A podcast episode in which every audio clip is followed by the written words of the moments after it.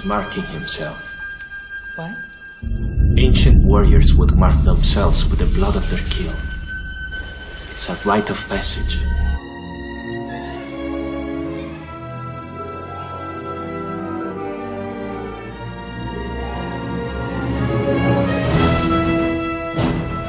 Welcome to the Three Men and a Retrospective podcast, Predator Mini Retrospective.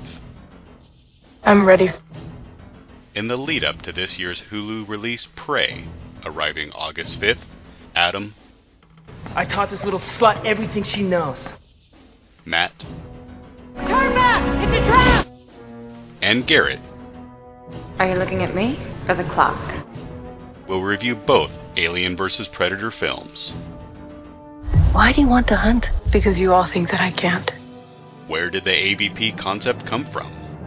Okay, now take your time. And can Prey finally be the Predator prequel fans of the franchise have been waiting for? What did you say this room was called? Sacrificial chamber? All this coming up, courtesy of Percolated Media. It's time. Prey, released August 5th, 2022. I don't have a box office. I don't have any budget numbers. I don't have any of that because none of that's been released because this is being released on Hulu and this straight to streaming movie is being directed by Dan Trachtenberg. All right, boys, it's here. There was one movie I was really looking forward to reviewing in our new venture and leading up to something that's new and leading up to something that's fresh and leading up to something that is a part of me and Adam's childhood. This would be it. That I was really looking forward to seeing this movie, especially when I heard all the buzz. Uh, we've talked about the lead up quite a bit, but Matt, let me go to you. You obviously had seen a lot of the buzz, the positive buzz going around this before you turned it on, right? It was hard not to because it premiered at I don't know what festival or, or Comic Con. oh it was Comic Con. Oh yeah, that's right. So it, it was difficult to avoid any of the the hyperbole that was coming out around the time that this was getting set for streaming. For me, when I heard all of it, I still remained highly skeptical because my feeling was not having read any of the the lengthy reviews or any of the people who had seen it. I looked at it as my interpretation being they're just judging it in a vacuum based on the previous movies. And in that sense, if they made anything of quality, I think it's going to be somewhat elevated more because the last few movies, AVP included, have been so bad, for lack of a better word, that anything of quality would get a little bit more of an endorsement. But the the fact that this was so un, almost unanimous across the board, outside of the obvious people who are against quote unquote woke cinema, which we will talk about, I'm sure, extensively as it pertains to the context of this film. Those people aside, anyone I saw mention of gave high praise to this. But from my viewpoint, I'd be lying if I said I was excited. I thought the fact that this was going direct to streaming was a bit of a calling card, especially based on some stuff that the Mouse House and their assets have chosen to release in theaters being of their perceived quality. Lightyear, excuse me. I was I was not hopeful, despite all, all the all the glowing praise. Wow. I was not expecting that actually. I, I would have thought that the positive buzz would have kind of gotten to you and gotten you kind of excited. I, I know it got me a little more excited than I was originally hoping. I mean, I used to be part of that crowd. You know, I used to be part of the crowd that would see these movies weeks in advance and be like, "Oh my God, it was amazing," but I couldn't really say too much. Adam, as the major, I guess we could call him fanboy of this series, at least, well, the Predator series, not the two movies that we reviewed previous weeks. You must have heard the buzz. What were you feeling going in? I was happy to have another Predator movie out. Uh, like we discussed before, with it going straight to streaming, that was kind of strike one. Though learning a little bit that it was almost just a middle finger decision, because even if it had a limited, you know, just special theater screening, HBO had first right to stream. So it was one of those reasons that Disney was just like, fuck it, we're not even going to let them have it on HBO Max, so we're just going to eat the whole thing. But I, I was excited. The trailer didn't wow me. I know it wowed a lot of people in a different time frame. Was kind of like taking Jason and putting it in space. You know, sometimes just doing a, a time jump or time fall back is just a crutch. And seeing people get excited, you know what? James Cameron comes out and says every Terminator movie is the best Terminator since T2. So, you know, um, seeing some of the stuff that gets put out there, I don't know. I just I didn't have a whole lot of hope even seeing people start to really praise this thing. I, you know, I wanted to see it. I wanted to hope that it was good. I prayed that it was good. Haha. But I can't say that I was extremely excited. You know, if it wasn't for us sitting down and doing this, I don't think I would have bothered to see it this first weekend, even on streaming. I would have found something else to watch. It just, nothing grabbed me and made this a destination watch, even in my own home. Man, Debbie Downer's here. I know. Uh, that you made us watch, we have every reason to be scared. wait a minute, wait a minute. and that's with me wanting a predator. Wait a minute. You said at the end of I don't know if it was the last podcast or the podcast before that if this movie is even up to Predator 2 levels, you're going to give it a positive score. So I'm going to assume that it reached that plateau. You know, I, honestly, all joking aside, I was kind of like you guys going in, and then that Prey panel is from Comic Con is on YouTube, and I watched the entire thing. They had the director, they had the female lead, they had the guy who plays. I'm assuming it's her brother. I don't know exactly who. Uh, Yeah. Okay. And they had the guy who played the Predator, and they had one of the main producers who was also a Comanche herself. So it, it was a very interesting panel, actually. I recommend people check it out.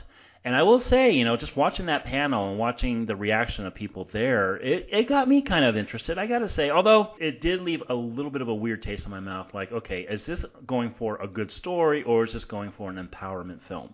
So this producer that was in, and I think she's in probably the person I've seen in the behind the scenes material. Mhm. Great to see, especially nice to see female producers leading something like this. So she was happy with the Comanche, like cast and presence and everything else, and the way that they delivered it in this film. Like she was, that's what she was excited for. Oh my God, she had nothing but praise for everybody on that panel. Does she know where the Comanche were actually in in this country then?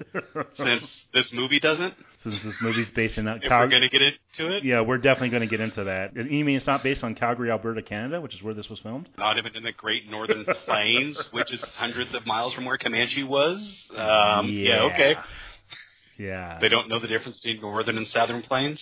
Listening to Trachtenberg talk, he also mentioned that his main influence in taking the project was Fury Road, Mad Max Fury Road, which is a movie we might get to someday.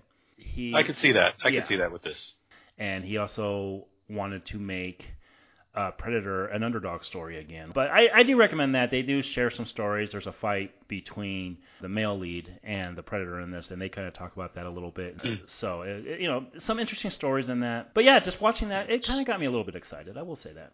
I don't watch those Comic Con panels, to be perfectly honest. There was a movie that came out, which we'll be talking about very soon, that was the my backlash point against all these all these panels because so much of it is just talking out of your ass. But sometimes you know when a project is DOA, but you still have to go out there and sell it. And the the people that they have out there, oftentimes, they don't look like they could care any less. It's just sometimes it's frustrating to watch. True, but as somebody who's been a part of press junkets, you know, you can say the same thing about those as well. They are there to sell the film. That is their job. And Comic Con has turned into, and this is, you know, this is 10 years in the making at least, but it's gone from being, you know, a place where you could see a bunch of comics and a few things about movies to a whole hell of a lot of stuff about movies. Oh, and, oh yeah, there's a uh, there's a comic table over there. It- yeah, and so it's all about the commercialism, and Marvel rules it. Disney pretty much rules the entire fucking thing. It is just covered with commercialism, but at the same time, hearing the genuine stories that came from them. All right, so that is the lead up. Boys, what do you say we jump into what we have heard being called the second best Predator movie after the first? Some people have even said the best. Some people have said the best. You're absolutely right. Well, immediately we hear that it, this takes place 300 years in the past. First of all, right off the bat, how do you guys feel about that? How do you guys feel about this being a quote unquote prequel to what we've seen previous? I don't hate it. You give yourself some freedom. Uh, you don't have to worry about what came afterward. You're able to, you know, put a few extra spikes in as long as you're not going to deviate too far. So it, it gives you some creative freedom that way as opposed to putting a direct sequel um, or even a far-flung sequel where you got to deal with some of the things that have already came before. Unless you're doing the rebootable like we've seen so many movies do. I mean, they could have went the route of saying, okay, Predator 1, Predator 2, and fuck all the rest. You know, go the Halloween route. Um, but it's, I found it at least an intriguing way to go ahead and go about this. I had no resistance to this idea. If anything, this was the one thing I was excited about because doing, I guess this is kind of a horror film. It's got horror roots, like like the trees that you see in a lot of the photography. There's not a lot of horror period pieces anymore that go this far back. I think the last one I remember was like The Witch, and that was like five, six years ago at this point, Mm-hmm. as far as stuff of quality. So I'm always going to champion this, but at the same time, it made me curious as to would the technology that the Predator possesses, because we, you know, it's a Predator movie, how far advanced would that be? Because the more advanced his tech is, the less I would buy someone of this era being able to not just kill a predator, but hold their own. So I was just curious how everything was going to be, how the playing field was going to be leveled. Ah, the Ewok approach. They're they're primitive and they're going against high tech machinery. Another thing we'll be talking about in the very near future. Before I go any further, far, far away, which is 2028. before I go any further, boys, let me let me ask: which version did you guys watch? Did you guys watch the English dub version or did you, and the Comanche version? Did you guys watch the Comanche version? Which which one did you guys do? Just watched the English version. I wanted to watch the Comanche version because I believed it was a full. I thought when they shot the movie, they did two takes, one in English, one in mm-hmm. Comanche. When I read it was a dub, I'm like, I'm not going to bother. I was the exact same as Matt. Um, learning that they just went in and ADR'd it made me hesitant. I'm gonna watch it. I was hoping to get the Comanche watch in actually before we did this. I didn't get a chance to, but I'm I'm gonna at some point go ahead and take that in as well. Yeah, I had uh, like Matt, I had every intention of doing it because, as people know, I do watch every version of these movies before we start recording usually. But uh, in this case, you know, as the guys on this podcast know, I've had a pretty trying week, and I literally finished my second viewing of this with notes about five minutes before we pushed record on this podcast. So I did not get a chance to watch it. But like Adam, I do have every intention to. Although I didn't realize that uh, it was dubbed, like Matt said. I thought maybe they did two takes as well. So that's a little bit of a deterrent because I don't like watching dubbed anything, honestly. I mean, I don't mind subtitles. I can watch subtitles all day. But when it comes to dubbing, like, the, the emotion's gone. All right, so the question remains, boys. So we know why, you know, in talking about those Alien versus Predator films, we know why the Predators were on Antarctica when we went to that, when we saw that first Alien versus Predator film. Do we have any answer given as to why the Predator comes here? None that I know of. Not to my knowledge, but I'm glad because I don't need that explained. There's just certain certain routes that don't need to be explored. I think in the case of a predator in particular, why they came to Earth, whenever they tried to explain it in AVP, because that's the, the tie-in for this particular retro, I thought it was absurd and just unnecessary. All it needs to be is that they're game hunters, which is what the first movie did. Yeah. That's what Predators, what Predators did. I think that's all we need. Because I treat the Predator like a slasher villain. Uh, the less I know, the more compelled I am. Yep, I agree. To go to go back to a recent review that we all went through, something like Black Phone. Sometimes the less you know, the better. And when you're given every explanation, it takes away some of the things that you can do in your mind to make a movie better. Yeah, and that's a good point, boys. You know, in thinking about it, we don't know why he came to Earth in that first movie. We don't know why he went to L.A. in the second film. It is true that the less you know, the better. It was just kind of weird to me that we're taking we're having this take place 300 years in the past, and this is where he came. Especially since part of it was sold on Predator's first time coming to Earth. Yeah, Which also then does that mean that AVP never happened?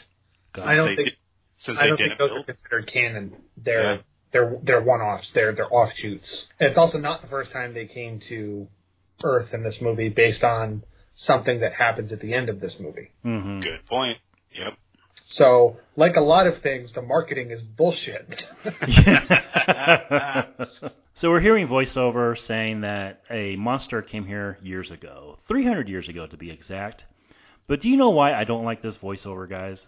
I, we, Because it reminds me of New Mutants when she starts talking about two bears. I was trying to get that out of my mind, but you guys just keep fucking install uh, drilling in my head. We already know that she's going to live now. You know, that's the, that's the big thing about these voiceovers that I hate, and filmmakers just don't get it. Like, if you're having this character be here, and this is a quote unquote prequel, you know, I would think that maybe we're going to see a movie where the predator succeeds or something like hmm. something in that vein. But now we know right away this chick's going to live. But she says 300 years ago. That makes it sound like it's an ancestor telling the story. That's a good point too. But it's Yeah. the same chick, so Yeah, and it's there, there's very few movies that I can think of that successfully utilize the narrative trick of having a dead person be the narrator. Like Sunset Boulevard's a big one. oh yeah. Uh, American Beauty does it. Maybe there's a couple more. So I, I didn't view that as a detriment, but I, I understand your point. Now I want to say something else right off the bat. Uh, like a lot of things about this movie, I heard lots of praise for not only the film itself but its score. Now Matt and Adam, they both know that I love scores in movies, and part of the joy I get out of doing this podcast is getting to listen to them over and over in order to get the perfect music for intros and outros that I do for this podcast. There's a reason none of this music is in neither the intro or outro of this podcast. This music sucks. Yeah, your favorite score is a 4 on 10. Because much like New Mutants, I got to crowbar that into every discussion we have. I found this score to be distracting, and I use that term loosely. yeah. I didn't want excessive fanfare or a, a synthesizer score to this because it would not have fit. But because of how stripped down a lot of this movie is, not just in technology, but the the plot is as straightforward as it's ever been with this franchise. Uh, and since the movie's really about nature to a certain component and, and using your resources, I would have been fine if there was no music at all Yeah. or, or very minimal. And if you had to use it, it's just instruments that the Comanches would have used, maybe some drums Mm. and, and things of that nature that would have been accessible at the time. But because they're using stuff that, you know, is much later than this, I found it very off-putting, and I think it's one of one of my only major critiques I can make of this as a movie is that it feels like the movie was not shot, not written with compositions in mind. You know, it's sort of the opposite of the John Williams approach to the point where they just gave it to somebody and said, almost feels like they said, we need music because movies have music. So come up with something. Yeah, I can't say that I loved it, but it didn't really detract from me either. I really liked Matt's idea there of getting some some music, some period, you know, specific, some some drums, some chant, something like that that would be that would be appropriate for for the characters that you're selling us on. I think that would have been a powerful way to go about it. So we're seeing our lead, Naru, get some training in by throwing an axe at a tree, and this is when we get our first look at our lead actress, played by Amber Midthunder. You know, I, I well, let me get your guys' thoughts first. What, what do you guys think about our our lead actress in this? Okay. I know that she was in Legion, I think, for a couple seasons. And I think she also did the Roswell show. I didn't feel that the majority of this cast had ever acted before.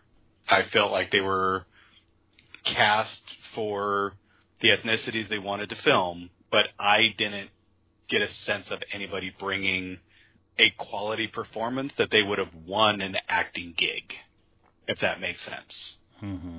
She grows on me, but I don't get a powerful performance from anybody on the call sheet. Adam hit the bullseye on the proverbial tree as far as matching my thoughts. I thought this was something that was done for the reasons, but they're they're perfectly valid reasons. Mm-hmm. Diversity is great, but you've got to get. It, it doesn't mean anything if you don't have people with screen presence. And I'm not going to put this all on the actors because I, I do think one of the problems that they have is so much of this dialogue is Americanized to a fault Mm-hmm. Yeah. when they actually speak to each other, basically the Stephen King bullies of this tribe, uh, they keep giving her shit because she's a woman and you know it's not her place. I found all of the harassing could have come out of like a horror movie from the 90s the way they pick on her. It doesn't feel consistent with the time period that they're they're depicting. And I really think the fact that they shot this in English with as much dialogue as they do is kind of a detriment to the movie. I think so much of the power of this movie when it works comes from when it's silent Mm-hmm. and just you're, you're seeing things through their eyes. No one's talking to each other. It's storytelling through action. I think that's the movie's strength. Whenever the characters talk to each other, it's the mom saying negative cliched stuff, and it's the other tribes people being just straight out, like I said, of a 90s horror film. So I'm not going to fault the actors entirely. I do think this, the lead is the strongest person by far, but I kind of wish they got someone with a little bit more, um, a little bit more oomph to her. I found her eyes to be extremely distracting. They're big, big, big brown eyes, and there are times when she's looking at the predator in awe later portions of the film where I'm like, oh my god! Like I went to Jen, I'm like, Jesus, those eyes are huge. I, I'm like you guys. I think she's fine. Um, she's not the weak link by far. We're gonna get to the weak link here real quick, but I, I, I do find the fact that she was cast for diversity reasons to be a very good asset for the film, but also a detriment because of the people who surround her, which is pretty much what you guys just said. So she starts running after her horse and she hears her dog that's whining, and then we see that the dog has literally run into a trap. Naru looks up and sees a massive ship starting to land, and then we're meeting Tabla. Is that his name? Tabla? So- Dakota. His name is his name is Dakota, and I know he's done some other things. No, he has yeah. not. This is his very first film. Oh, is it? It is his very first film, yes. Oh, shit. We're meeting, we're meeting her brother, played by newcomer Dakota Beavers, as he's shooting hawks out of the sky with his bow and arrow. And she tells him about a thunderbird sign that she saw fall from the sky. And then her brother asks her if she's ready to hunt something that hunts her. And I'm going to say right now, this character is the major weak point of this movie for me. He's terrible. He is not good. He's really not. But it also, do you support your sister or do you not? Uh, you know, it's it's clear that you know she's going to come through. Yes, she's going to end up hunting the predator. There's no surprise there, but she also, from the beginning, isn't good at any of the things that she wants to be good at. So her brother's right. It's the whole, oh, you're too scared to do this. Well, she is too scared to do it time and time and time again through 75% of the movie. But yeah, what he's trying to deliver and bring out, it doesn't sell what they think it's trying to sell. It's it's kind of a shame. But to your point, if they kept the dialogue really really minimalized and it was just them, you know, communicating, maybe through through signs of hand, through Mhm. pointing, through, you know, that kind of, you know, maybe the way that we saw the soldiers in Predator give hand signals to move through the, the jungle, using that same type of, type of Comanche signals and things like that to hunt silently. You could have a movie that's got all of like 20 lines of dialogue, and I think it would work so much better. Unfortunately, I do agree that he is the he, he's the weak link of this cast. Not that there's a lot of chains to pick from, but Adam's right that part of my my underlying issue is that while I appreciate she is not uh, she's not a Mary Sue by any means, so anyone who says that needs to shut the fuck up Oh, yeah. And stop using that term if you don't know what it means. Mm-hmm. But they, they demonstrate enough that she she's competent because we can see that she knows how to hunt, she knows how to track. So she's not this ignorant, completely out of her element person.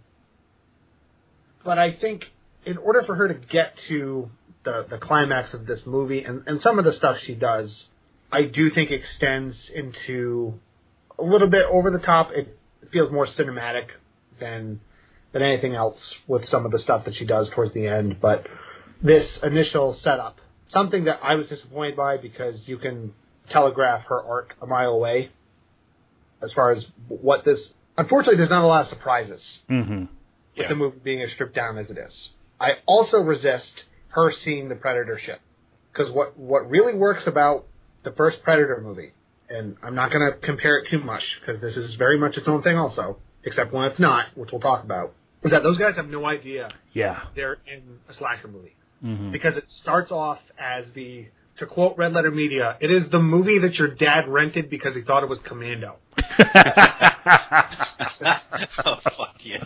What That's how that movie starts. It is it is the most over the top action, and It then it, it pivots Turns on a dime. brilliantly into being a slasher movie.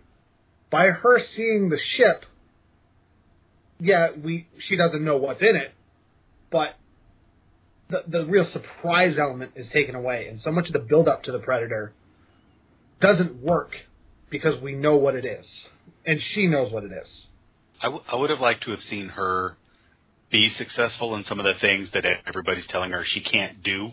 You know, when they're doing a I would have liked to see, you know, all the men are out doing their thing. They don't think that she can, you know, meet up with them. I would have liked to have seen her return and have a dinner that she had killed and brought back to the tribe. You know, something, something that shows that, yes, I am doing this all along. It's just delayed gratification to see that she's as badass as we know she's going to be by the final frames. Anyone else get a Rey Palpatine vibe from her? No, because I actually like her. And, No, and, I, like, I got look- a Sigourney Weaver stand in from what they're trying to make uh, Yeah. Ripley instead of. Mhm. We're seeing Naru make some weapons, and she's asked why she wants to hunt. Her response, because everyone thinks that she can't. Yeah, and, and the reason why I mentioned Rey Palpatine is because she's very strong, and the drama in this movie is her learning how to both harness and unleash the power that she has. To me, that doesn't make a good character. And that's my main issue with the characterization that they're going with here. So we see the Predator ship land, and out he comes, camouflage clicking and all the Comanches people, they're they're on the hunt, and we're once again hearing the clicking of the predator as people bring up their bows and arrows. We see a bug get eaten by a rat, and the rat get eaten by a snake as the predator comes and just takes the snake apart. That was actually a pretty cool sequence. I dug that sequence quite a bit. I was Cool. not expecting that. Yeah. th- this was very cool, and I like that the, the title sort of has a double meaning because we're seeing the food chain in action at multiple points in this movie. But they really should have done a better rendering on these CGI images. Okay. Because Yes. anytime, anytime they show up, because the, most of the movie is so practical, and the predator himself, outside of the cloaking, is practical. It's a guy in a suit, which I always appreciate. These animals give me the uncanny valley syndrome, where they look fine until they start to move. Once they move, and they're no longer, you know, still images juxtaposed in the camera, they look so artificial, and it takes me out every time. Yeah, and that was my very next note, Matt, was the, the huge criticism I have with this movie. It, it's seen here, and frankly, it doesn't go away the entire film. The CGI in this movie is really, really bad. I do think that is one of the things that also propagated their move to not, you know, throw another couple tens of millions to finish Mhm. it for theaters. Because it's one thing to sit at home, you know, and see a movie. If you notice that kind of stuff at home, just imagine on a big screen what it would have taken. You know, it's the Batgirl syndrome of how many more millions are we going to throw into a movie to get it theater ready? You're not going to do it. Yeah, I, look, I'd rather that than you know something Yes. we're going to talk about very soon with Justice League. But but I'll say I, what I kind of liked here is we see we see an evolution of the predator. mo- You know, we talked about the food chain, but also him moving up his prey chain, for lack of a better term, where the first thing he does is rip out the spine of the snake. hmm You know, that's the first one that he gets. That's his first trophy. That's a good Which- point. Yeah. Found it kind of weird. I don't know how he managed to skewer that thing without slicing it all the way through. but you know, I went after that snake jumping at my face like it was a 3D effect. I thought it was kind of cool. You know, at least we saw the we're getting spine ripping. You know, 10 minutes in. They find another Comanche as she rescues him, and Naru she questions why this guy is still alive. And then, but now she comes to the conclusion that the cold is actually good for the wounds that he has suffered. So, you know, she's starting to put things together, and that is one thing I do kind of like about this film is every experience that she has is what helps her in the final battle that she has. Yeah, I like that, and they also they'll mirror some stuff that she does, and they'll cross reference it with something that the Predator does. Yeah, scene. yeah, good Yeah. point. I think while I have issues with the dialogue and sort of the the straightforwardness to a fault of your act first act setting up your third act, I think all the steps they get there are are very well expanded upon and its its effective narrative storytelling, which is more more than I could say for basically every single Predator movie other than the first one. More hunting ensues as they're all in a game of cat and mouse. Naru, she comes back and says that she has found tracks and it was no bear, judging by how it killed the snake. But what they're saying is that Naru's just too scared to hunt. And now we're seeing a fight with a tiger, and after defeating him, Naru is convinced that there's just something else, because this tiger is not what could have done that to that snake. This would have been a really cool thing, you know, to see if I could see it. Uh oh, we're getting that argument again, huh? We're getting that complaint. Holy crap, I thought we suddenly got the DP from AVPR to film this shit at night. I understand when you want to do the because I'm an artist, I want to use natural light in my movie. Well, guess what? As an audience member, I want to see the fucking movie that I'm watching. Well, to be fair, And the- I, I yeah, the, to be fair, the majority of the time what they do is they film it during the day and they just filter the film. which makes it look worse. Yeah, you're right. yeah, yeah, when they darken it up with blues and grays. But I mean, Mhm. so much of this, I just I can't see, who, and because these characters are ill-defined, other than Naru and her brother, you know, you don't have individual caricatures like we get in Predator or even Predators. It's just red shirts, you know, galore out here, and I can't see or tell what the fuck is going on, and that is irritating the shit out of me.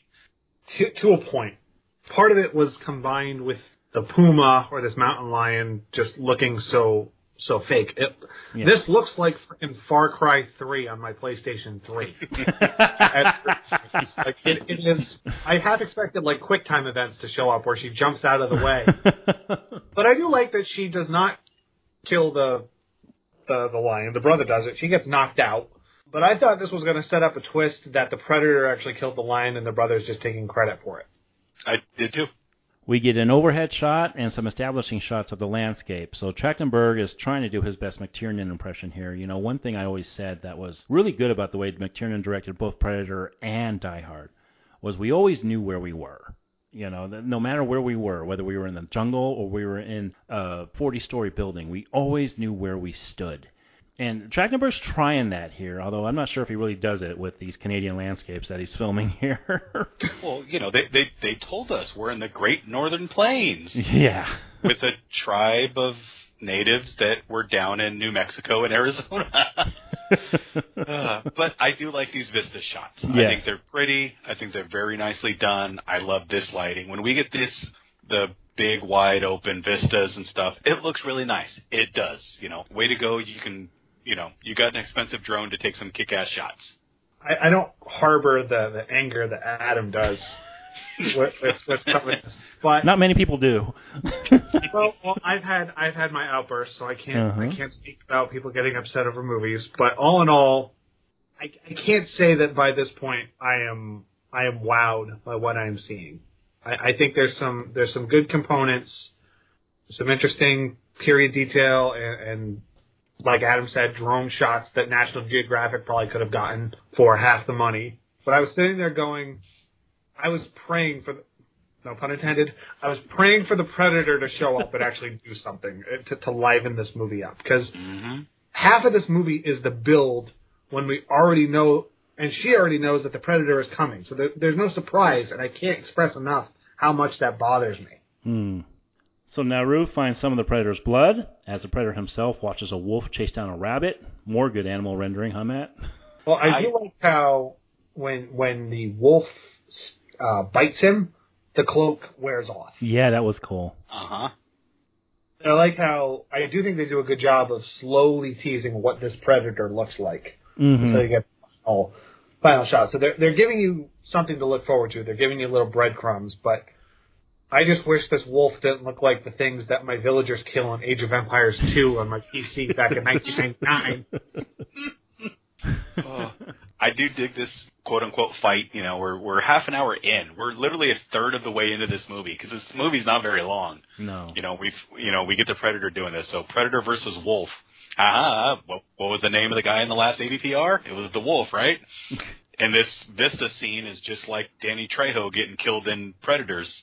So we've actually it's it's funny. He's he's uh Trachtenberg is is giving some homages to all the movies. But like Matt said, I dig this when he bites them and you get the the uh, armor, the camouflage starting to go a little bit, and then just when he's like chasing the rabbit and kind of runs into him, and you get that confused, like what the fuck was that? You know, it woke me up for for me going, man, this movie is. You know, this is the slowest ride to the top of a roller coaster. It was nice to finally get a little something going on here, you know, because we as you said, we know the predator's coming. We need to fucking get there. We need to at least see him do something. So this this at least woke me up and made me put my phone back down. Man, you guys saying that this movie looks so much like video games. What a weird thing to fall out over. No. God damn it. Yeah. And, and the fact we've already had Predator video games that look better than this. the fight goes on, and the poor wolf just gets sliced in the head. Meanwhile, Naru is practicing her axe throwing as she walks with a hawk, with a hawk on her back. And then we cut to her eating it and then telling the dog, "Next time you're cooking." Anyone else think that the dog was going to get it by the end of this? Because I did.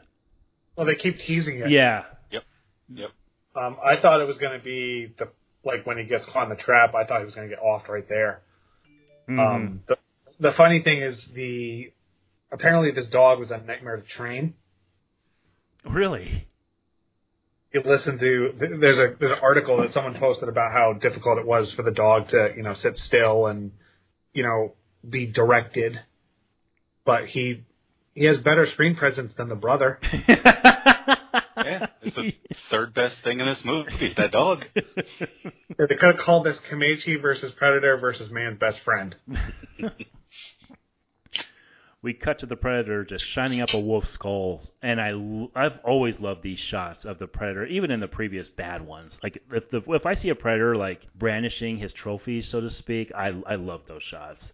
What I like about this is we see in previous Predator movies skulls or something, you know, bones hanging from the hip, and we see him literally, as you said, shining it up, pouring the liquid on it, kind of like we saw Yeah. in the AVP movie, you know, but Uh-huh. a little bit different, just shrinking it down, taking the stuff off, giving him a nice gleamy skull, and it's his trophy. And the way he hooks it on his belt or hooks it on his side, yeah, I'm like, okay, this is, you know, this is cool. This is the, you know, tough monster that we're looking for.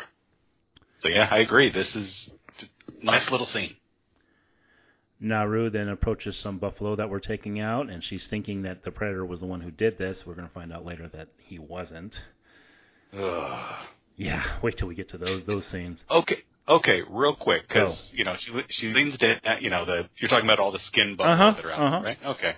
So one, just because you have natives in it doesn't mean you have to go buffalo. But the thing that she picks up in the ground, tell me that doesn't look like a bullet.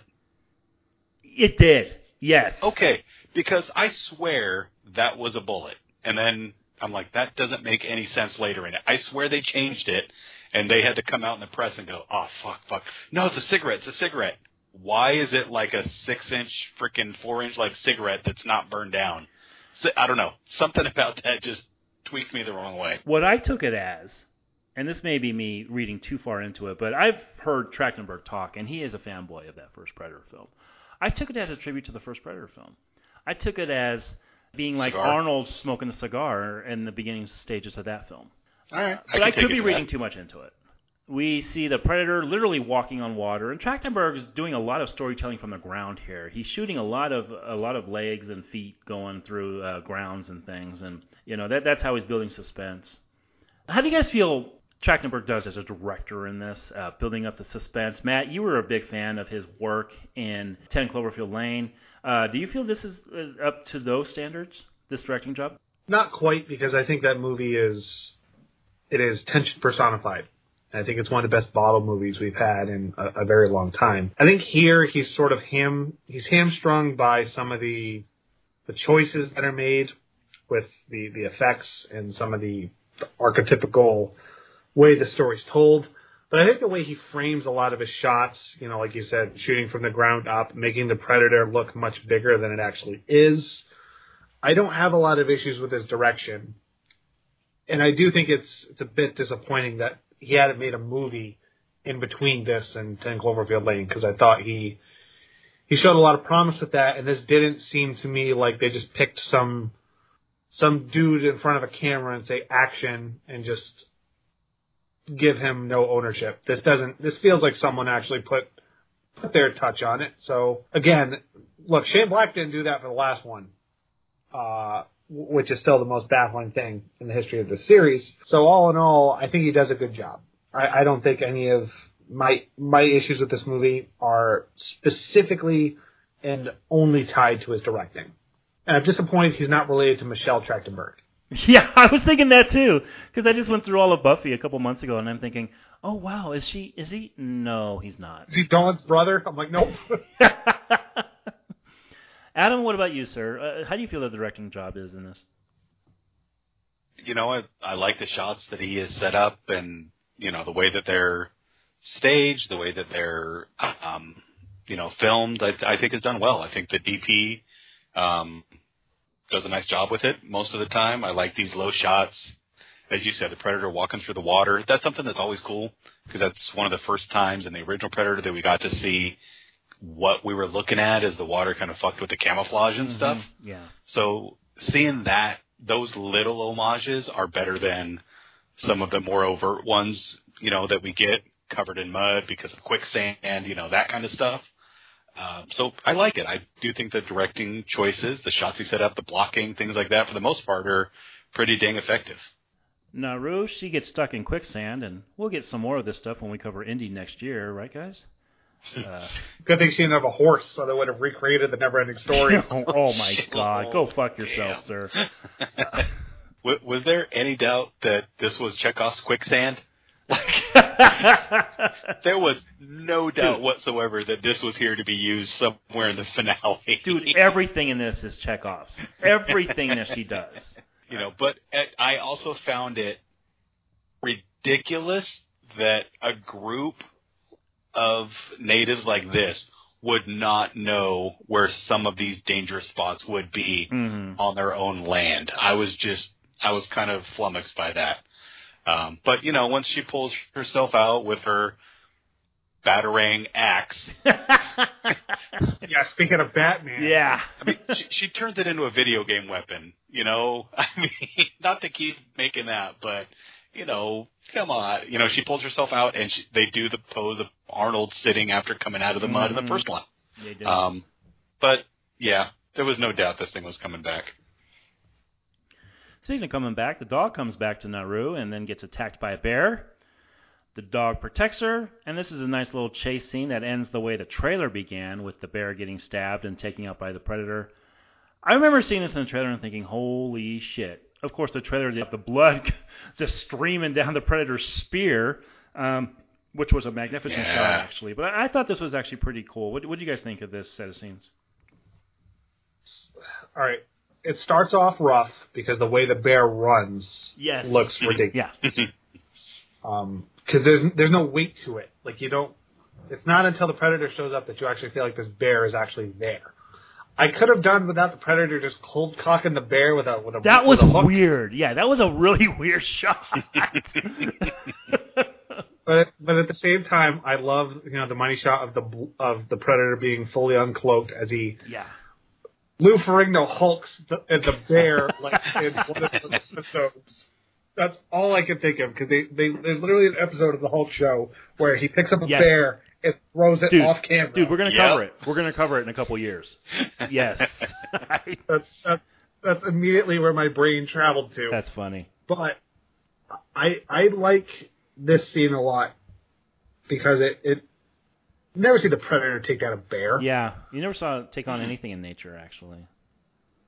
Yeah, I mean, well, Arnold is Arnold is his own Freak of nature. He's his own. Yeah. He's his own freak of nature. Yeah, except uh, don't, don't ask him what, what time his wife comes home. oh Jesus Christ! What I dug about this too is he is stepping up the natural order of things.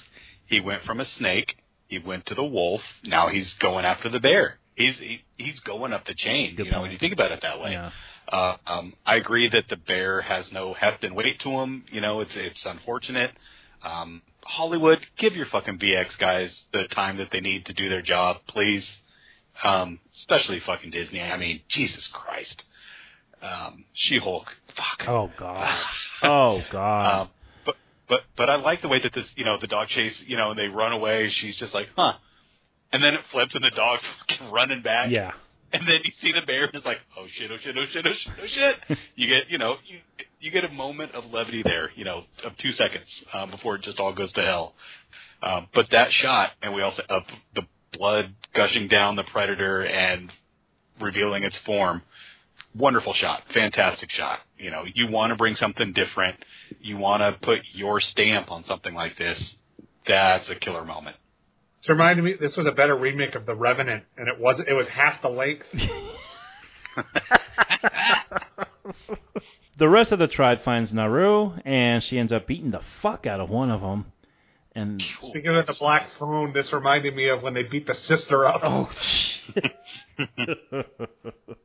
and then we see the predator watching, aka stalking the tribe, and then he starts his attack on them, and the predator finally shows its face, and it's not pretty as always. Uh, let, let's talk about the design of this predator a bit. Now, is this the? For- for- Go ahead. Before you do that, Yeah. knowing that the predator was watching this going on, did either of you think that the predator was going to kill them for her? Because that's what I thought he was going to do. It seemed like it, yeah, because he always takes a side, doesn't he, in most of the Yeah. films? Uh, yeah, I thought I kind of thought so. Wow, I don't understand why people are complaining about this Predator design. I think it looks good. There's some critiques in this movie that I do disagree with, and I think of all the the issues that are there, I don't think complaining about the Predator design. If that's your biggest problem with the movie, maybe you should dig a little bit deeper because I think it looks perfectly passable. Not it's not like when I saw bring it back to another series that I want to do at some point when they switched Pinhead actors finally. Oh yeah. And- oh god. The First one that was not Doug Bradley.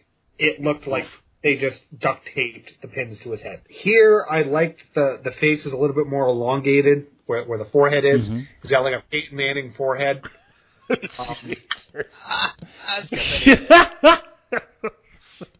yeah, the, the Predator looks like if football players evolved to no longer need helmets. But that notwithstanding, I, I like that it's it's not as bulky as the ones in Alien versus Predator. Like those look like freaking offensive linemen. yeah, they did. Mm-hmm. They're they're so ridiculously buff. They look like the Rock, where he can't put his arms down because he's so muscular. Here, I like that he's a little bit leaner, a little bit quicker, but he's he can still move and he can still you know hold his own in a fight. But again, can we stop with the CG blood squibs for the love of God? I I hate seeing this in modern movies. For a movie this quote unquote cheap, all things considered, you know, there, there's no budget listed, but with the amount of money they spent on the special effects, they should have had plenty of left to do practical blood. People hate, and I know this because I've been on a few of these sets. People hate working with squibs because you have to get the continuity down. You know, with CGI, you could just do it right there. And with squibs, you have to put the blood on, and then if it doesn't work, you have to do it again and get new clothes and get. It's a hassle doing practical blood. And for a, a production, as you said, this cheap, you know, I can see why they did it that way. But here's the thing: you need to make it at least look real. And again, Yeah. they struck out in that regard. Paul Verhoeven would say, "Fuck your feelings." Yeah. We're doing it. Did it? You know what I thought of when I saw this design? Because you know, I'm with you, Matt. I don't get all the critiques of the design either. I think it looks fine. I think it does look like a 300 year old predator, a predator that's been around 300 years ago. You know, which is when this takes place. Let's not forget. But it also looks like the original design they had done for Jean Claude Van Damme way back when, Yeah, when they originally looks did the more like a predator. Yeah, it looks more like a xenomorph. Yeah, where the, exactly. The, the is much bigger. Uh, the eyes, Uh-huh. you can't really tell out what. Because if you've seen those original that original Predator design, it looks like a giant insect. Oh yeah, yeah. The, nothing like what we what we ended up getting. Yeah, the only difference is if if Jean Claude Van Damme was on this movie, they would have needed to use a footstool in certain shots. Boy, Because here they cast Dane DiLiegro, who is a former basketball player. He is. He's uh, he's six foot nine, but he's not, as you said. The, these aren't as bulky as those are, those other suits were because those guys. Ian White did the last couple that we covered. You know, he was about six eight, six nine as well. Uh, now Kevin Peter Hall, the original guy who played him, was seven two, which is why he was so imposing. Yeah, I, I agree. I like the way this guy plays him. My whole thing though, now is this a buffalo head that he has on, or is this something else that he killed? I thought maybe it was one of those buffaloes that she ran into earlier. No, what this is, this is a creature from the Predator homeworld. Oh, okay. So it in Predators, there's a creature, ah, it's a River River Ghost, I think is what it was called, and that skull that he's got up there to form the helmet, it's from that. So it's Okay. it's like the top half of the head of that thing. oh, so I, I like okay. yeah. So I like that it takes it back to that. I like that it's a little bit different. You know, it's it. You could see that the shape of that would eventually become that mechanical metal type helmet that we get later. I like that they took that design and took a design from here, a little bit of here. I was like, let's make something different. You know, to your guys' point, this Predator looks looks great. Like I don't have an issue with it. He does his ab work, so I'll give him fucking credit. You know, they got a decline bench fucking on the Predator homeworld to get his sit ups in. He's rough and ready to rumble. You know, it's he looks looks pretty badass once we get that full look. So in the midst of this fight, we have one guy who gets his arms cut off, another gets speared to death with some ugly predator breath to have to deal with. he just roars in his face. And uh, as Naru, she runs away. She finds her brother, who raises his bow and arrow, and Naru then recognizes the red dots on his face as the laser on the gun.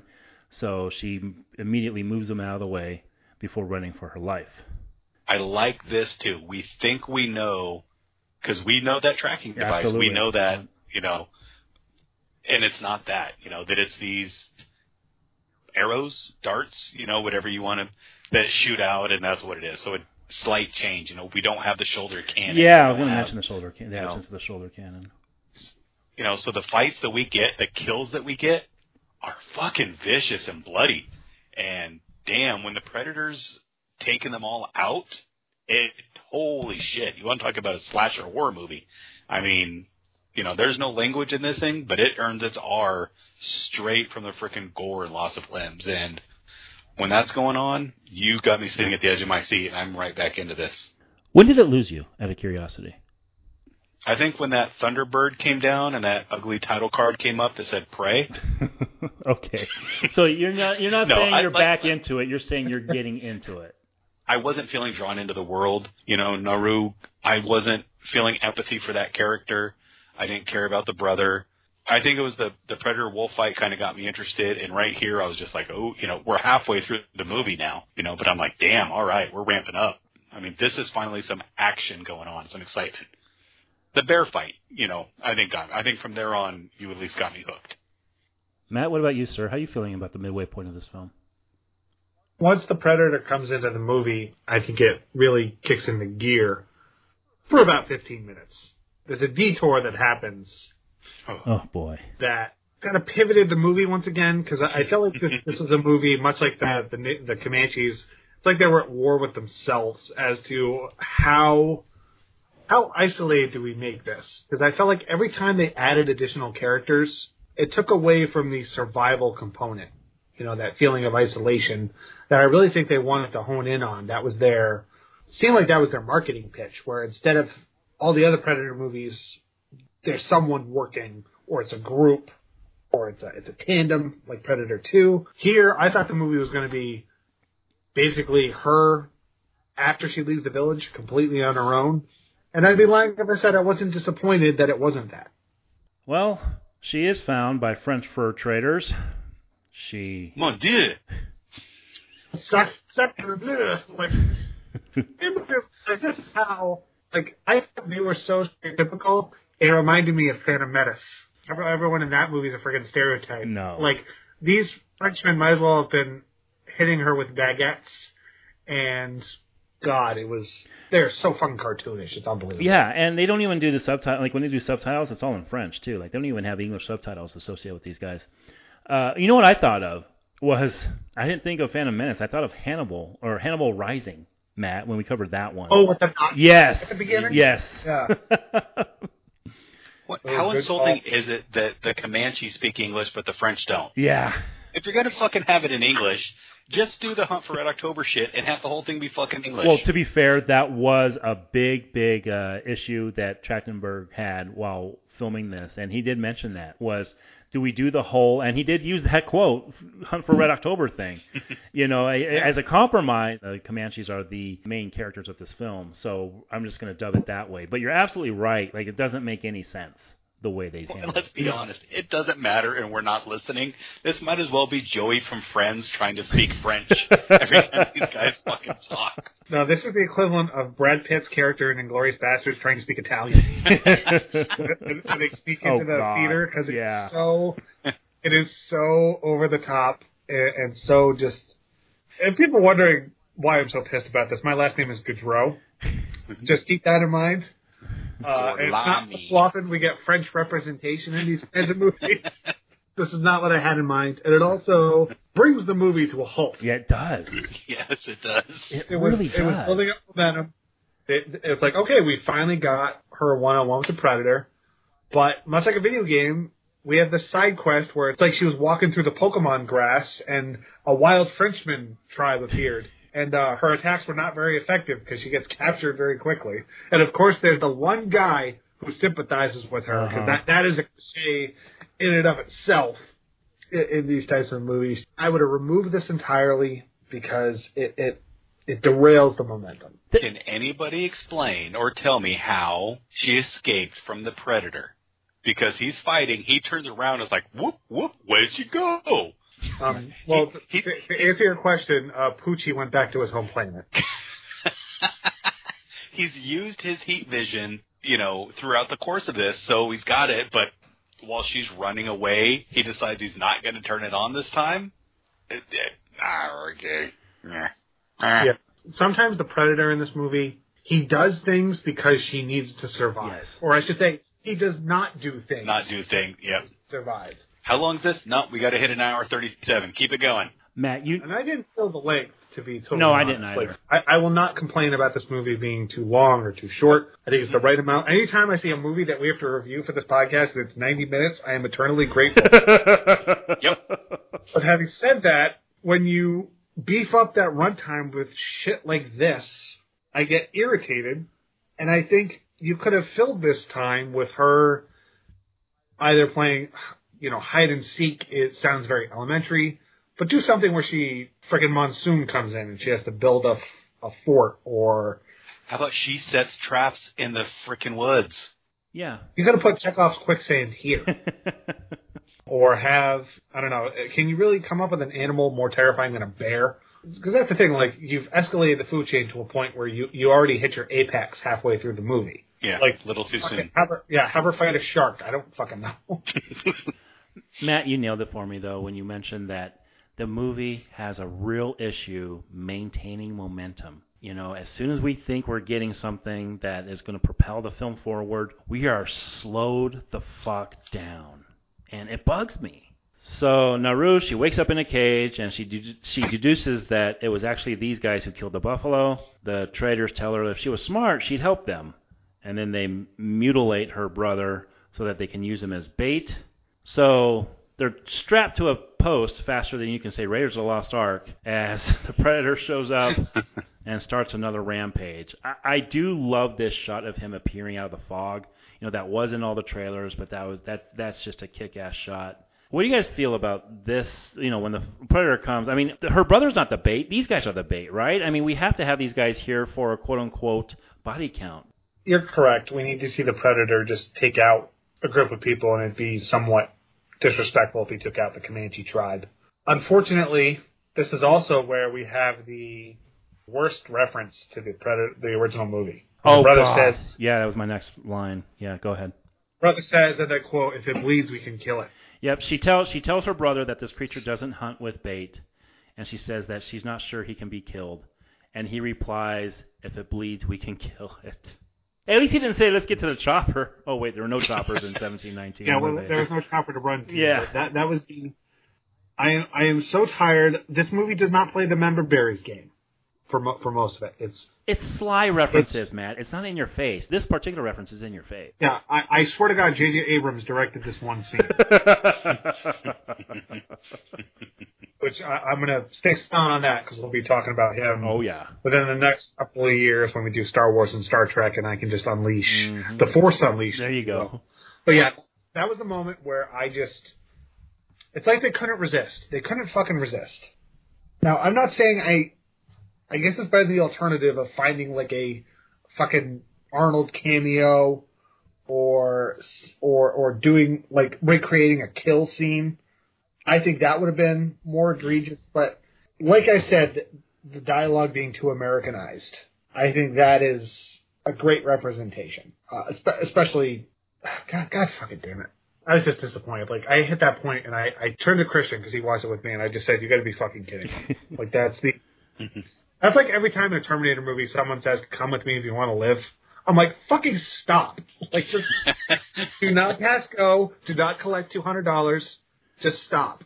James Cameron said this was his favorite part of the film. Uh, no. One, yes, that line notwithstanding. Having him come out of the fog. I mean, just looking like he. Remember, this is this movie. Oh wait, it's not called the Predator. It's Prey. Well, who's the prey? We don't give a shit. This movie's Predator. You know, and this is we finally get the character that we actually came to see. You know, I mean, let's be honest. In the first Predator, we came to see Arnold. That's who we came for, and then we got something great out of the rest of it. Every other movie, this is who we're here to see, and we want to see the Predator fuck shit up and take in these chocolat bleu Frenchmen who get some licks in. You know, they got at least some muskets. They should have brought a blunderbuss, but you know, maybe done some more damage. But we actually got an escalation in weapons. Not that they can do anything against him. He's getting some wounds, but they're not fatal. You know, we get some good chuckles even where they all unload and then have to stop and re- refill, you know, the powder on their gun. This is an enjoyable little scene right here. I can't believe there were so many of these Frenchmen for him to mow through, but it was kind of cool to see. And to see Naru and her brother, you know, break out and use some smarts to get free and use that, that foot trap, that bear trap again, you know, to cut through the ropes. It's, you're seeing some evolution with them and such. And I dug this just as a way to see some some moves, see some weapons, see the evolution of the net that we see in other mm-hmm. movies and stuff. So deciding that this is the character, the weapons are almost like side characters that we need to, you know, have in here as well. This is what the movie needed more of. And however, you get the constant problem of we get some momentum and then it dies. We get a little momentum and then it dies. This car just keeps running out of gas. It can't stay lit. Yeah, I like the addition of the net as well, and I do like again. This is a you know this is a Predator from 300 years ago, so it's not going to have the high tech shoulder cannon or any of those weapons that we saw before. We're seeing early versions Yeah. of those, and I did think that was kind of cool. You know, and, and to your point too, Adam, you didn't come to see uh, Danny Glover in the second film. Never mind. No, I was too old for that shit. Good, you saved me for myself. Thank you. so these French guys, Put a psycho Frenchman in this movie. So these French guys they're just getting destroyed as Naru starts coming up with a plan. But the plan can't happen fast enough as three of the Predator's atom bombs are released and detonated. I thought this was kind of cool too, seeing these three discs. And Hey, speaking of discs, you know, we saw the other disc with some bad CGI blood, but it was pretty cool to see that one. oh, his uh his proximity mines. Yeah. I thought these were pretty cool because I, I like that there's there, there's some new tech for a less advanced predator to still have some new tricks up his sleeve. I thought that was pretty cool. Yeah. you know what we need? We need a predator multiplayer game. You know, and you got to choose. Do you want this feral predator? Do you want the wolf? Do you want the OG? Do you want, you know, you can have a selection of different predators with different weapons from throughout the franchise. So the dog gets saved yet again, this time by Raphael, and then Raphael starts taking the guys out as well. The Predator, meanwhile, he tends to his wounds, as does Raphael, whose leg is now amputated. Now, is this gun they find, is this the exact same one given to Danny Glover in number two? Sure is. Yeah, that's what I thought. It's got Yep. the inscription. It's got the inscription Yeah. on it. Which again, this is the validation that this is not the first time the predators have been on Earth. Mm-hmm. Yep. Exactly. Yeah, and I call bullshit on this uh, this marketing department, but I'm just I- I You sound It's so really, un- really frustrated, at Matt. You sound really frustrated. I am because when this movie works, I think it works very well. Mhm. Mm-hmm. But it keeps. I, I feel like th- there's a South Park episode where where Mr. Garrett is he's Trump and he's running against Hillary Clinton and he keeps, he keeps yelling at her, "Get out of your own way." That's what I want to keep saying to this movie because it's so close. Like I think they were on the verge of making this not just a good Predator sequel, a great Yeah. one. But between the callbacks, between the narrative shortcuts, and some of the the shorthanded screenwriting, I think it's they keep shooting themselves in the foot.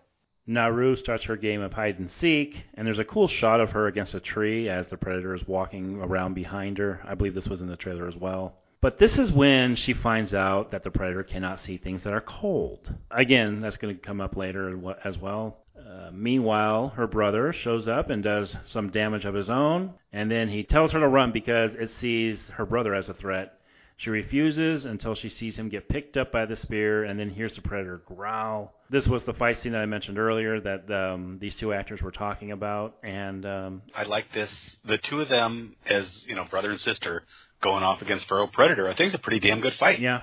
You know, it's engaging. It's it's kinetic. It's got some really good stuff here. The the action and fight scenes and the way they shot it, choreographed it, except in one of them, it's got some weird like 180 camera move that it does once that flummoxed me because I didn't know what the fuck they were doing. But it's it's engaging. Like it gets me in. There's a kineticness to it that the rest of the film doesn't have. This is before they accidentally fucking slip the clutch and you know, the car sputters and, and dies again. This is when it's working well, is when stuff like this goes on. You know, even the brother, and we haven't been kind in, you know, his, his acting ability and such, but, you know, him going toe to toe, his physicality going up against Predator works really well, you know, and its believability. This, you know, these two warriors facing off. I'm down for this. This is the movie that I'm wanting. I would have had more of a emotional investment if he was with her the entire time. Mm. Mm-hmm. I think that's also a problem that I had where they they try to go for a cheap emotional, you know, tug at your heartstrings loss, but because the movie is so quick to jump to the next set piece, it doesn't have any staying power. She's washing herself in the river and then prepares herself for battle. She loads the gun and just waits. Meanwhile, a Frenchman wakes up with rats all around him as she tells the Frenchman that she now sees herself as the stealth threat she sneaks up behind the predator and shoots him in the head before taking his head shield. Wow. Let's be clear. She puts a flintlock pistol yes. right to the back of his head. Yes. Shoots him point blank in the back of the head, and that's how the fight starts. Yeah. she didn't rec- shoot his helmet. The helmet didn't cover the back of his head. Mm-hmm. It's just fucking forehead down. Correct, but if you know anything about flintlock pistols, they are some of the most inaccurate firearms ever invented. So you have to be at that close of proximity to get a guaranteed kill shot. Which she was. And the predator just walks it off. Yeah. Mm. It's like the Undertaker getting hit by a chair shot, right, Matt? Oh, we'll, yeah, we'll except uh, Shawn Michaels wasn't here to count the ones. Great. All of a sudden, it starts snowing because Trachtenberg just wants to make Kill Bill. Apparently, uh, you know, I like this aesthetic. I kind of like I do the whole too. movie place yeah. in the winter. Yeah, because that's a whole other element you have to worry about. How does not just how does she survive in the winter? How does a predator? Uh huh. Does he have like I don't know? Does he have uh, like heaters in his little survival kit? Well, you could have then also used it to really play in the um the cold aspect of you know fucking with someone's heat vision when it's snowing and I mean snow cave stuff. God damn, that would have been a good idea. Fuck. So here's the final battle, boys, with Naru just pretty much kicking this predator's ass. And that, that's another massive problem I have with this movie. Uh, this chick doesn't get a mark on her from this fight. In fact, the trouble with the Frenchman earlier, uh, she had she she was beaten up more by them than she is in this fight. Even Arnold had marks on him after getting in a fight with this dude. Yeah, she's kind of got um, she's got Captain Marvel syndrome, Yeah. where she becomes she becomes invincible for the last fight. Oh, so annoying. Um, and I understand, you know, it's tough. You you don't necessarily want to have excessive violence depicted on Mhm. a woman, but don't make your protagonist a woman. Then That's my yeah, If you're- if you're exactly. If you're unafraid to do that, that that's that's my issue. Everybody else in this movie she's fought has got a lick in, hit her, thrown her, kicked Uh-huh. her. The only one that hasn't is the fucking predator. I gotta be honest. I started feeling bad for the predator mid through midway through this fight. like you just seeing that glow in the dark blood spurt everywhere, and then there's like I'm like, dude, get a lick in at least. Uh, You're right, Matt. If you don't want to hurt your female protagonist, don't make a female protagonist. I picture you yelling like Curly in the Three Stooges, "Not so hard!" Like So she killed it by setting up a trap using his own mask. Um, I like this. Did you? I like this. I did, just because it's smart. It shows that she's learned some of his stuff as well. It's so telegraphed that you know it's that that's why it's in 1719 because they're using fucking telegraphs. That's how telegraphed it is. Um, you can see it coming, but I dug it. You know, I once you figure out that he's zooming in on her and it's gonna kill himself. Yeah, I'm I'm I'm down with it. Just because we haven't seen it, you know, we want something different. We want an inventive kill and using his own weapons against him. Fuck yeah, why not? I was expecting her to have some shitty one-liner to end this battle, and I'm thankful that they let the the actions speak for themselves. I, I didn't have the problem that a lot of people did, where she outsmarted the predator, Mm-hmm. because the predator was also shot in the head not too long ago, and has taken has taken a considerable amount of punishment. So there's a good chance that he's not in his right state of mind. And it's not like she picked up this giant, you know, rocket launcher and shot him. Uh, she just used what was already there, but this, the, like you said about Chekhov's quicksand, um, you know, in Soviet Russia, uh, you sink quicksand, basically. Mm-hmm. So we get in the midst of a massive war cry between the Comanche tribe as credits roll on Prey. Wow. And then the credits. Uh oh, is there is there a final credit scene here? Did you not watch the all of the animated credits that they do? No.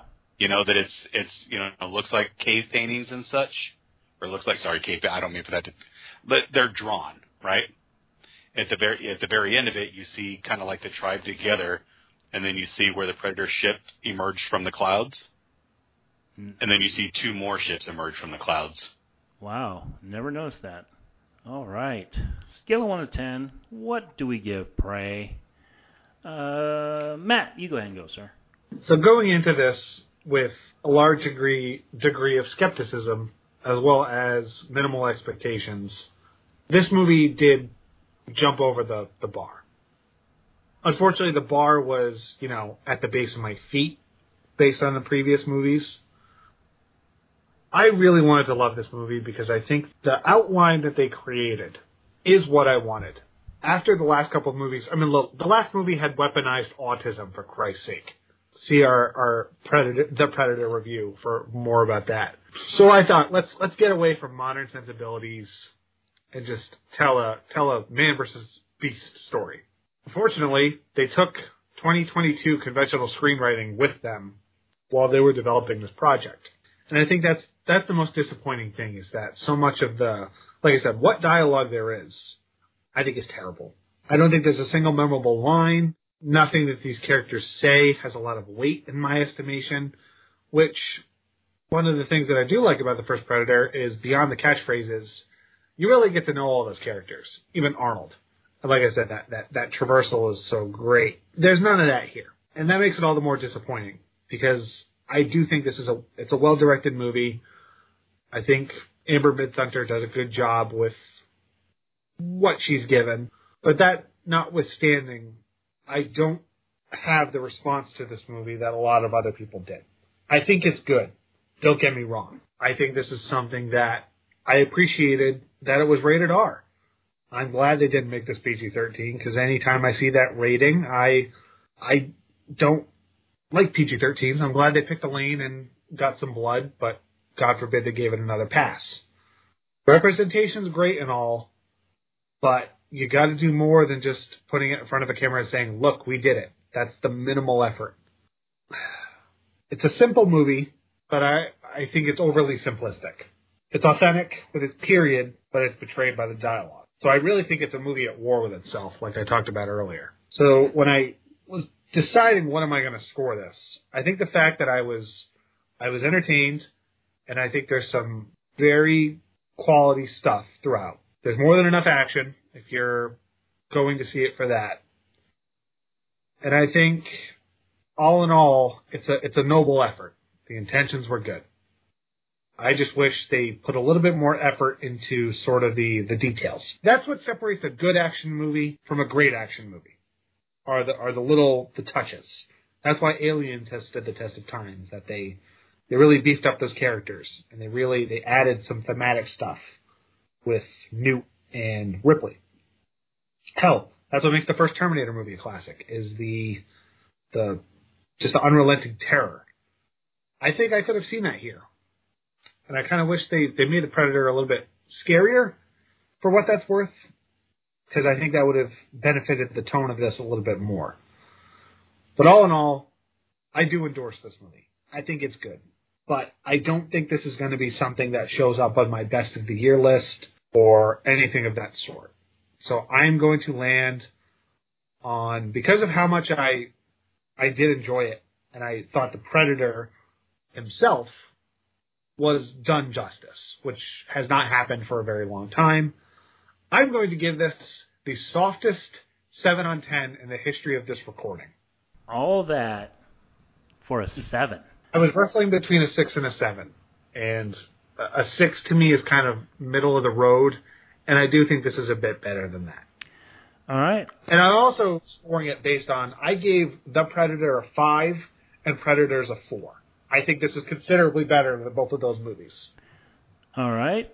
Adam, the fanboy of this series, what do you think of Prey, sir? So I kind of wish that I got a chance to go into this without hearing, without seeing uh, my social media feed splayed with everybody's feelings about this, even though I saw it the same day it came out because of that. Because I think the the praise of oh my god, best Predator movie ever, fucking calm your tits there. Second best Predator movie ever, well, yeah, there's not a lot of good ones. so you know we can at least start having that discussion.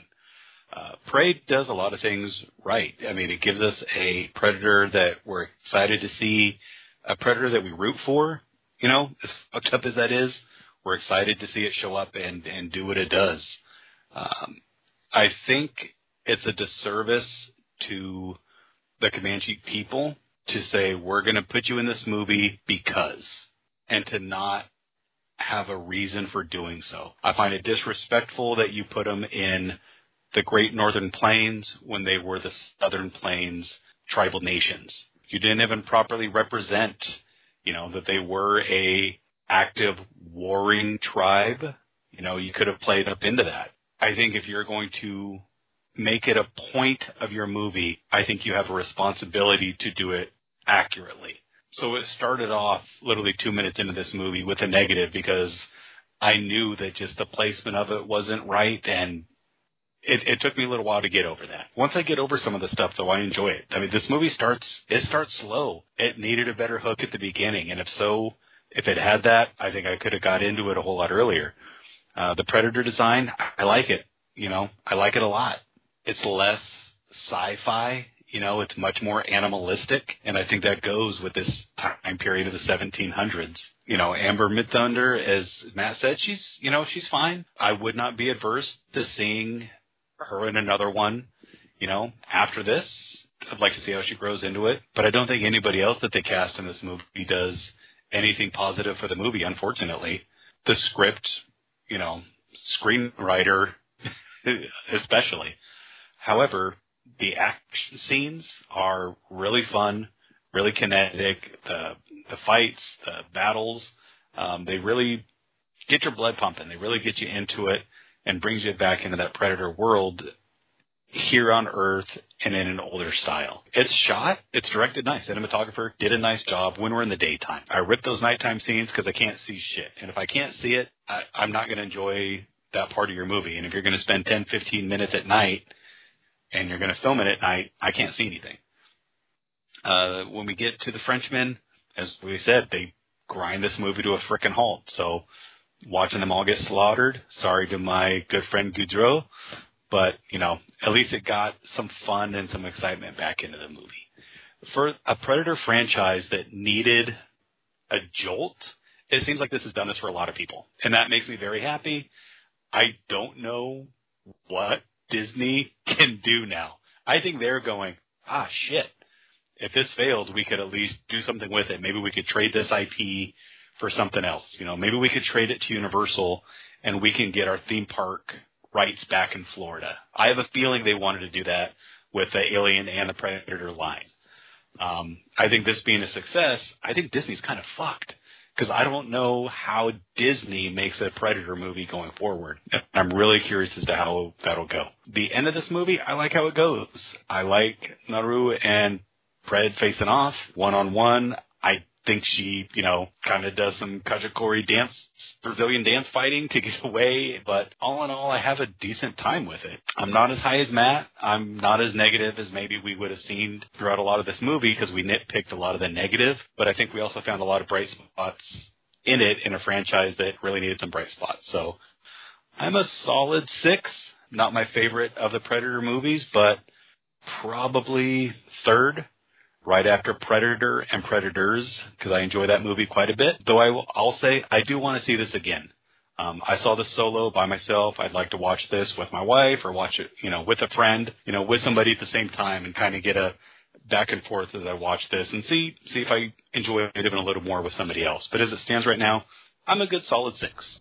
Six out of ten from Adam, and he seemed more positive than Goudreau. This has been the weirdest set of scores since I can remember on this podcast. since I gave Catwoman an eight. Uh, Yeah, you're wonderful. And New Mutants Zero, you bastard. Disney wondering uh, if they can make a PG-13 Predator film. Hell, I wonder if they still have Paul W. S. Anderson's number. You can fuck right off. Look, you know. Even his wife doesn't remember anymore. She's got mine. Man, like Matt, I had this Kool Aid in front of me, and I was all set to drink it. I really was. I was all set to get behind this film and champion it as the second best Predator film. I'm not sure if I can do that. You know, I have to go back and listen to our Predator scores, Matt, but I don't know if I gave anything past the first one over a six. Uh, I don't even know if I gave the second one a six. Uh, but that's what I'm scoring this. I think it's fine. I think it's a little better than fine. I think there are some very good action scenes in this, but the CGI kills it. I think that Naru is a decent female protagonist, but then they, they feel the need to stick her with a bunch of Frenchmen and you know, and then she can use those skills to kill the predator later. I hate the fact that this chick by the end is the superwoman who can just beat the fuck out of this predator. There are so many things about this movie that are so goddamn frustrating to me. And uh, the brother cannot act worth a shit. It was fun seeing him on that panel at Comic Con, and I was happy to see his enthusiasm. He was a, a, uh self-assured real fan of that first film and he wanted to make it as good as he could. Well, guess what? You don't have any of the presence of those guys from the first film. And that's a big thing that this movie's missing is presence. Amber Midthunder does fine as Naru, but she doesn't have anywhere near the presence that we felt before. Uh, and that's a problem. God, just all the praise laid upon this film. And as much as I like Trachtenberg's previous work, not as much as Matt, but I did like 10 Cloverfield Lane quite a bit. I thought this movie was lacking. I thought there was no momentum in this movie. And that they say what you want about that first film. Man, the momentum that movie has carries it through its entire hour and 45 minute runtime. This movie has none of that. And what it does have in it, it falters really, really quick. You know, that first film had, and I hate making the comparison, but I kind of have to in this instance. That first film had the scene of them invading at the very, right before they meet the predator. That scene doesn't make any sense, but that scene comes near the beginning of their stages in South America. Here, they have a scene with these French guys that is right in the middle, right towards the end of this film, and it just pulls it to a grinding halt. There are some storyline problems here. There are some script writing problems here. There aren't too many directing problems. I think Trachtenberg does fine enough with what he has. But I land on a six because I just can't be one of those people who says, "Yeah, this is one of the best films of the year." I, I'm not going that far. I don't get why people are saying that. I have seen huge things written about this film. I have seen people explain the female protagonist as somebody who, why is it when Arnold comes out and he doesn't have much character? That's fine, but when we have a female doing it, it, it doesn't work to some people. Well, it, it just doesn't because there's no presence going on here. So yeah, six out of ten for me. All right, guys, that covers our, as Adam calls it in his intro to this, not mini Predator retrospective, Predator mini retrospective. A mini Predator would be awful cool though. Uh, yes, I stole that line It from you, be. sir. So we are done covering Predator, at least for now. Where do you guys think this stands in the pantheon? Are we at least above the Predator, Matt? Easily. Oh yeah. Okay. I, I do think this is this was a good return to, to basics after basically everything they've done after the first Predator, I have not liked. Mm-hmm. If you go back to any of those shows, like you didn't give anything above a six, I didn't give anything above a five. I, I was just so beaten down. Honestly, I don't know what they do from here. Yeah. My my natural inclination is to say try television, um, because it's done wonders for Chucky, which I thought that franchise had kind of lost me. They went to TV, and it's probably my favorite thing they've done in the franchise. Take an hour of television, strip all the the excess off of this. You have a pretty lean episode of television, like like an American horror anthology style, where you go through different periods in history. It'd get a little redundant, possibly, because the Predator would maybe always lose. But by the same token, Predator is just one of those things that it's got the recognition because of the monster and, because of of what the first movie's reputation is. To be perfectly honest, I don't want to see because I know Disney's got a hold of this. I'm picturing them back in a dump truck full of money up to Arnold's house and saying, "We'll do the we'll do a legacy sequel where you fight the Predator again." Hmm. Because you know good and goddamn well Disney will never let this thing go now that it's in their clutches. They want to keep this going as long as possible. But I think this movie showed some promise. It's still got some life. It's done well, critically and commercially for for what it is. I'm not going to say it can't continue, but to be perfectly transparent, they really need to stop and say, what else can we do? And really assess the future of this series before they make another one. Yeah, I mean it's you know it's it's curious because you know are they going to put it under one of their other banners? Are they going to you know television? Not a bad idea. Um, different time frames. You know, imagine a predator showing up in feudal Japan. You know, Nice. pretty badass. Pirates of the Caribbean versus the Predator. You know, I'm down with that. Let Johnny get his. I was gonna say I, I know a lot of people would Um, like to see Johnny Depp get his head chopped off at this point. I mean, look, speaking of Predator, I mean, he can fight Ezra Miller in that movie. you know, are we gonna have a predator land over at Animal Kingdom in Florida? Fucking, you know, count me in. It's tough. I mean, Alien supposedly is getting a television show next year. I think Noah Hawley is supposed to be doing one. I will believe that thing is getting made Yep. when I see an actual trailer. I agree. I keep hearing, oh, it's coming, it's coming. Yeah, we'll see. I don't Yeah, know. So I, which is why I'm going to be a father for the second time in a month. I would not be surprised if Disney just decides, you know what, we can get something for these two IPs more than we can make it ourselves. I think that I literally think that they would trade them both to Universal to be able to get Marvel rights for Florida theme parks because that they don't and they can never have unless they come up with some weird, you know, buyout of Universal, which Universal's never going to do. But Yeah. I just I don't know. You know, are they are they going to make an R-rated Predator movie? Does Disney have it in them?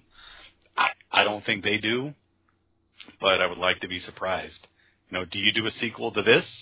I think people are going to be asking for it, but I think if you do a sequel, people are not going to want it just as a Hulu exclusive.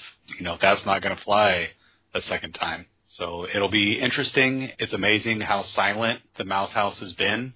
You know, after such a such a great weekend. You know, it, critically, commercially, it's done really well for them, and hmm. I'm happy to see that. I'm glad so many people have enjoyed it. But it's amazing that for their earnings call coming out, that they've been just fucking silent as hell about heaping any praise on it themselves. Hmm. Maybe because it's it was amazing to see that 20th century studios fanfare, but I don't know. We'll see. I mean, they're they're bringing back the Predator comic line. They've already brought back the Aliens comic line under the Marvel banner. So who knows? I mean, Predator with some with a set of Mickey ears. I'm at least going to give it a shot. Say also, because you brought up an interesting question with the, the park rights. If you're Disney, do you make a play for not just Marvel, but Universal also has The Simpsons? Ooh, Do you trade that for Predator and maybe Alien? Alien. Does Universal get both of those? Because for the longest time at, at Magic Kingdom, there was a, I know this is Disney, there was an Alien style ride. Yeah, the the uh, Alien encounter, Alien Yeah. Escape.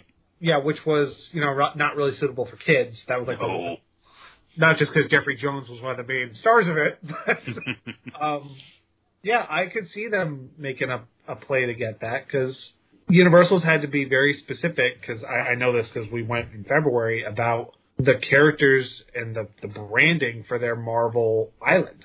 Yeah. All right. So that does it for Predator. Next week, we go right back to examining the movies about the guy in the cape and cowl. We're back to Batman, boys, covering a movie that to say is polarizing would be a big understatement. Batman versus Superman, Dawn of Justice. Talk about an alien versus a predator. Yeah, right? Ezra Miller's in this? Oh, he is. Oh, that's right. He is in this. Yeah. God damn it. That's right. I forgot. All right. So, what do you guys expect next week when we go back to Batman and we're leading up throughout the course of this year to the Batman? I remember this getting released. I remember the big thing about it. We we are going to talk about it next week. But what are, what are you guys expecting going into Batman v Superman: Dawn of Justice from Batman's point of view? I think we're probably going to have some arguments over some depictions of Superman and uh, whether or not we like what Snyder's done with them. I have a feeling we're going to see some um, some animated and uh, some super punchy discussions as to how some of this story wise plays out and if it's you know laying the ground in the way Marvel did or DC just rushing headlong into Hmm. the cluster world of Snyder. So I I have two points I want to make. Number one, no matter what we say, we're going to piss somebody off because this For movie, sure. it- this movie is, to quote Spock, it is a it is a uh, Kobayashi Kobayashi Maru. It is a no win scenario. If you champion Batman v Superman, you're a Snyder cultist. Deride Batman v Superman, you think it is the worst thing in the history of man, and Zack Snyder should be tried for war crimes. I don't think I've ever seen a superhero movie when it comes to the discourse for a movie that does not have the best Rotten Tomatoes score. I think the fan base reflects it much more. It is as much of a 50-50 split as you, as you will find. Mm. And I I think that that makes great conversation. I, I'm looking forward to us talking about it.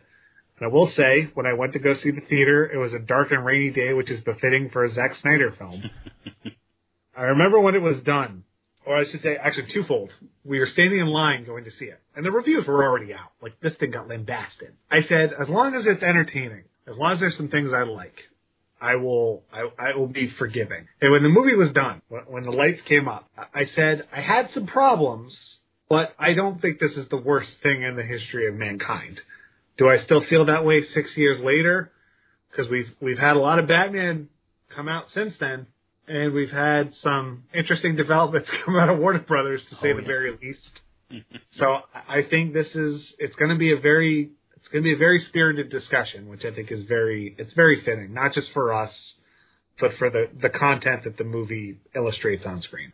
All right, so that'll be Batman v Superman: Dawn of Justice next week, boys. I've had a good time talking about these three films. Yes, even those first two films, as dreary as they were to get through watching them, at least we had some pretty good discussions afterwards. So thank you guys, and thanks to everybody who has supported us at percolatemedia.net. Be sure to check us out on any streaming platform that Nate has done such a good job of getting us on. We're on Spotify. We're, we're on uh, Amazon Music. Just take your Stitcher, yeah, basically, ever any outlet. iTunes, iTunes. Yeah, Google Podcast. Yep. Nathan's done an unbelievable job, as have the, the people that have followed us from Binge. Um, I, I think it's been a real blessing that we've been able to continue what we did, and we've had so many people cross over. hmm Um, you know, I've gotten some good messages. Garrett's gotten some good ones, and it's been it's been a lot of fun getting to do this on a consistent basis. And you know, much like last year, my life's going to be changing yet again. Uh, so I'll probably be a little bit dark, which again is Zack Snyder dark? Zack Snyder movie. so if you don't hear from me within the next like a month from now, Christian and I are doubling down. He's the Robin to my Batman, and we can, or he's more my Alfred because he calls me out shit. Um, so so yeah, we're we're excited. Things with the site's going great, and uh, we couldn't be more excited to once this year ends announce what our slate is for next year because it's already done. Yes. We have already Yes. uh, we have planned out as far as we have in almost the 10 years we've been doing this, Garrett. So everything's already decided. We've tweaked it based on some recent announcements, but to say we're doing heavy hitters next year is the understatement of the century. Oh. Like saying, uh, you will be frothing at the mouth faster than you could say Martha. Well, we've already given away that we are doing Star Wars, and those shows in and of themselves are just going to be tremendous. I already know, with lots of discussions that may uh, may may cause some um, some broken things at the apartment I live at right now. So keep your and a whole bunch of other things, and we'll announce that towards the end of the year. But uh, you know, Matt's new situation it's going to affect us a little bit, but not much because we are going to record a whole bunch in advance so that we can give Matt time to get to uh, get to know his uh, new. It's a boy, right? Yeah. So speaking of Star Wars, his name will be Harrison. There you go. Because you know my my Riker Star Trek, so we we have to hit the other side. And for the record, Star Wars will not be the only Harrison property we cover next No, year. it won't. Yes, yes. Leave that out. Because I can't, Yeah. I can't wait to talk about eight days, seven nights. Six days, seven nights. Or what? No, uh, what lies beneath? That's There what you I go. at one at what lies beneath retro is going to be yeah, it's going to be amazing. All right, but yeah, so Next year. To to help accommodate Matt and help him fall into the being the father of two boys, not just one, uh, we are going to record a bunch in advance. So stay, uh, just keep on. We'll, we'll keep on having shows come out every Friday. That's our pitch to you guys, and that's us making sure that it gets done. And I am very, very focused on getting that done. I have been up at all hours of the night making sure they are, and uh, it's it's a joy to do because we have gotten some major good feedback. So thanks to everybody out there. So until next week, when we cover Batman v Superman: Dawn of Justice. Why do I podcast? Because you all think that I can't. Thanks, boys.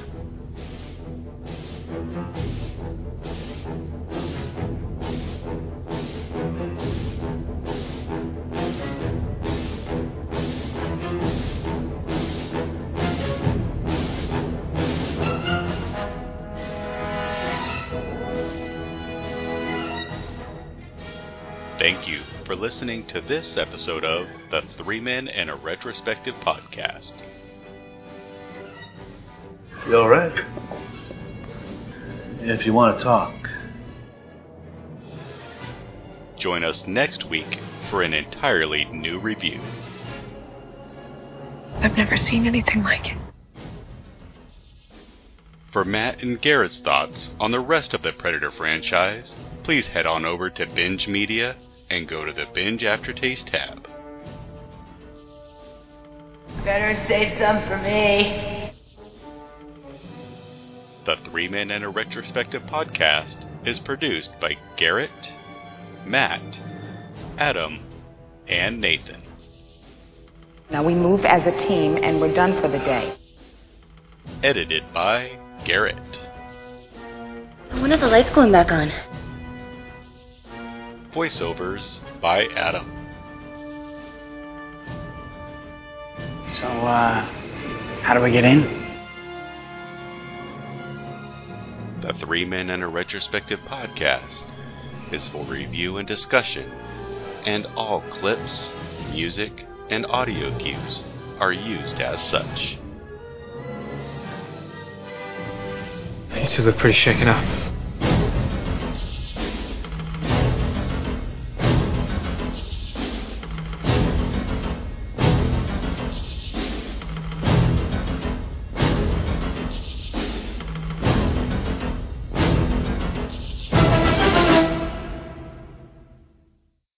I'll see you tomorrow.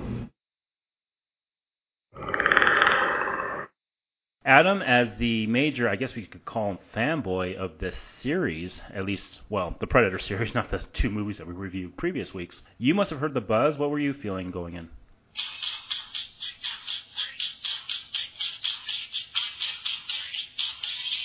Oh Christ! So, How long yeah. you been holding that fucking joke in? That is just gonna be a blooper, by the way. That, you're not even getting that on the real air. So I know, I know. You're welcome, and I'm sorry. Um, all right. Um,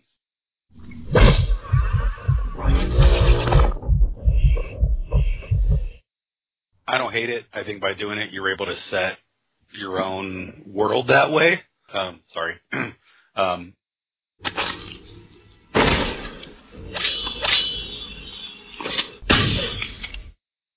So she starts running after her horse and she hears her dog that's whining.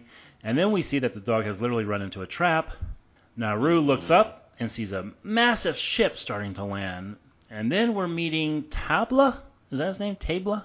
Oh God, don't ask me to pronounce these Okay. names. I'm. I'm her brother. Yeah, her brother. Like there is no way I can pronounce these. All right. You know what? Her brother. Do that because All right. they're the only two that you're going to need to matter is Naru and her brother. Gotcha. All right. Thank you, sir. They find another Comanche as she rescues him, and Naru, she questions why. Oh God, Puhi? Puhai? Oh my God. She questions why this guy is still alive. hmm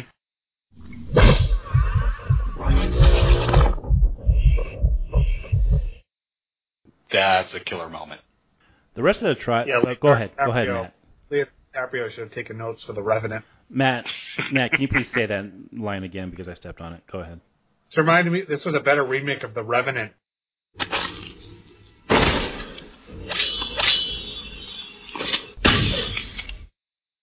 You sound really frustrated. I am because when this movie works, I think it works very well. Mhm. hmm But it keeps. I, I feel like th- there's a South Park episode where where Mr. Garrett. Is, and I and I don't just say that because I've been in a real South Park mood lately, showing Christian because he's never seen a single episode. Oh, Um, snap. yeah, it's been it's been a lot of fun, and seeing I've never seen his eyes that big in a long time. Outside of the first time I took my pants off, but, but there, there, there's an episode where I've had like three beers, everybody, so I'm just, and I'm also counting down the days until I lose my sanity. Yeah. So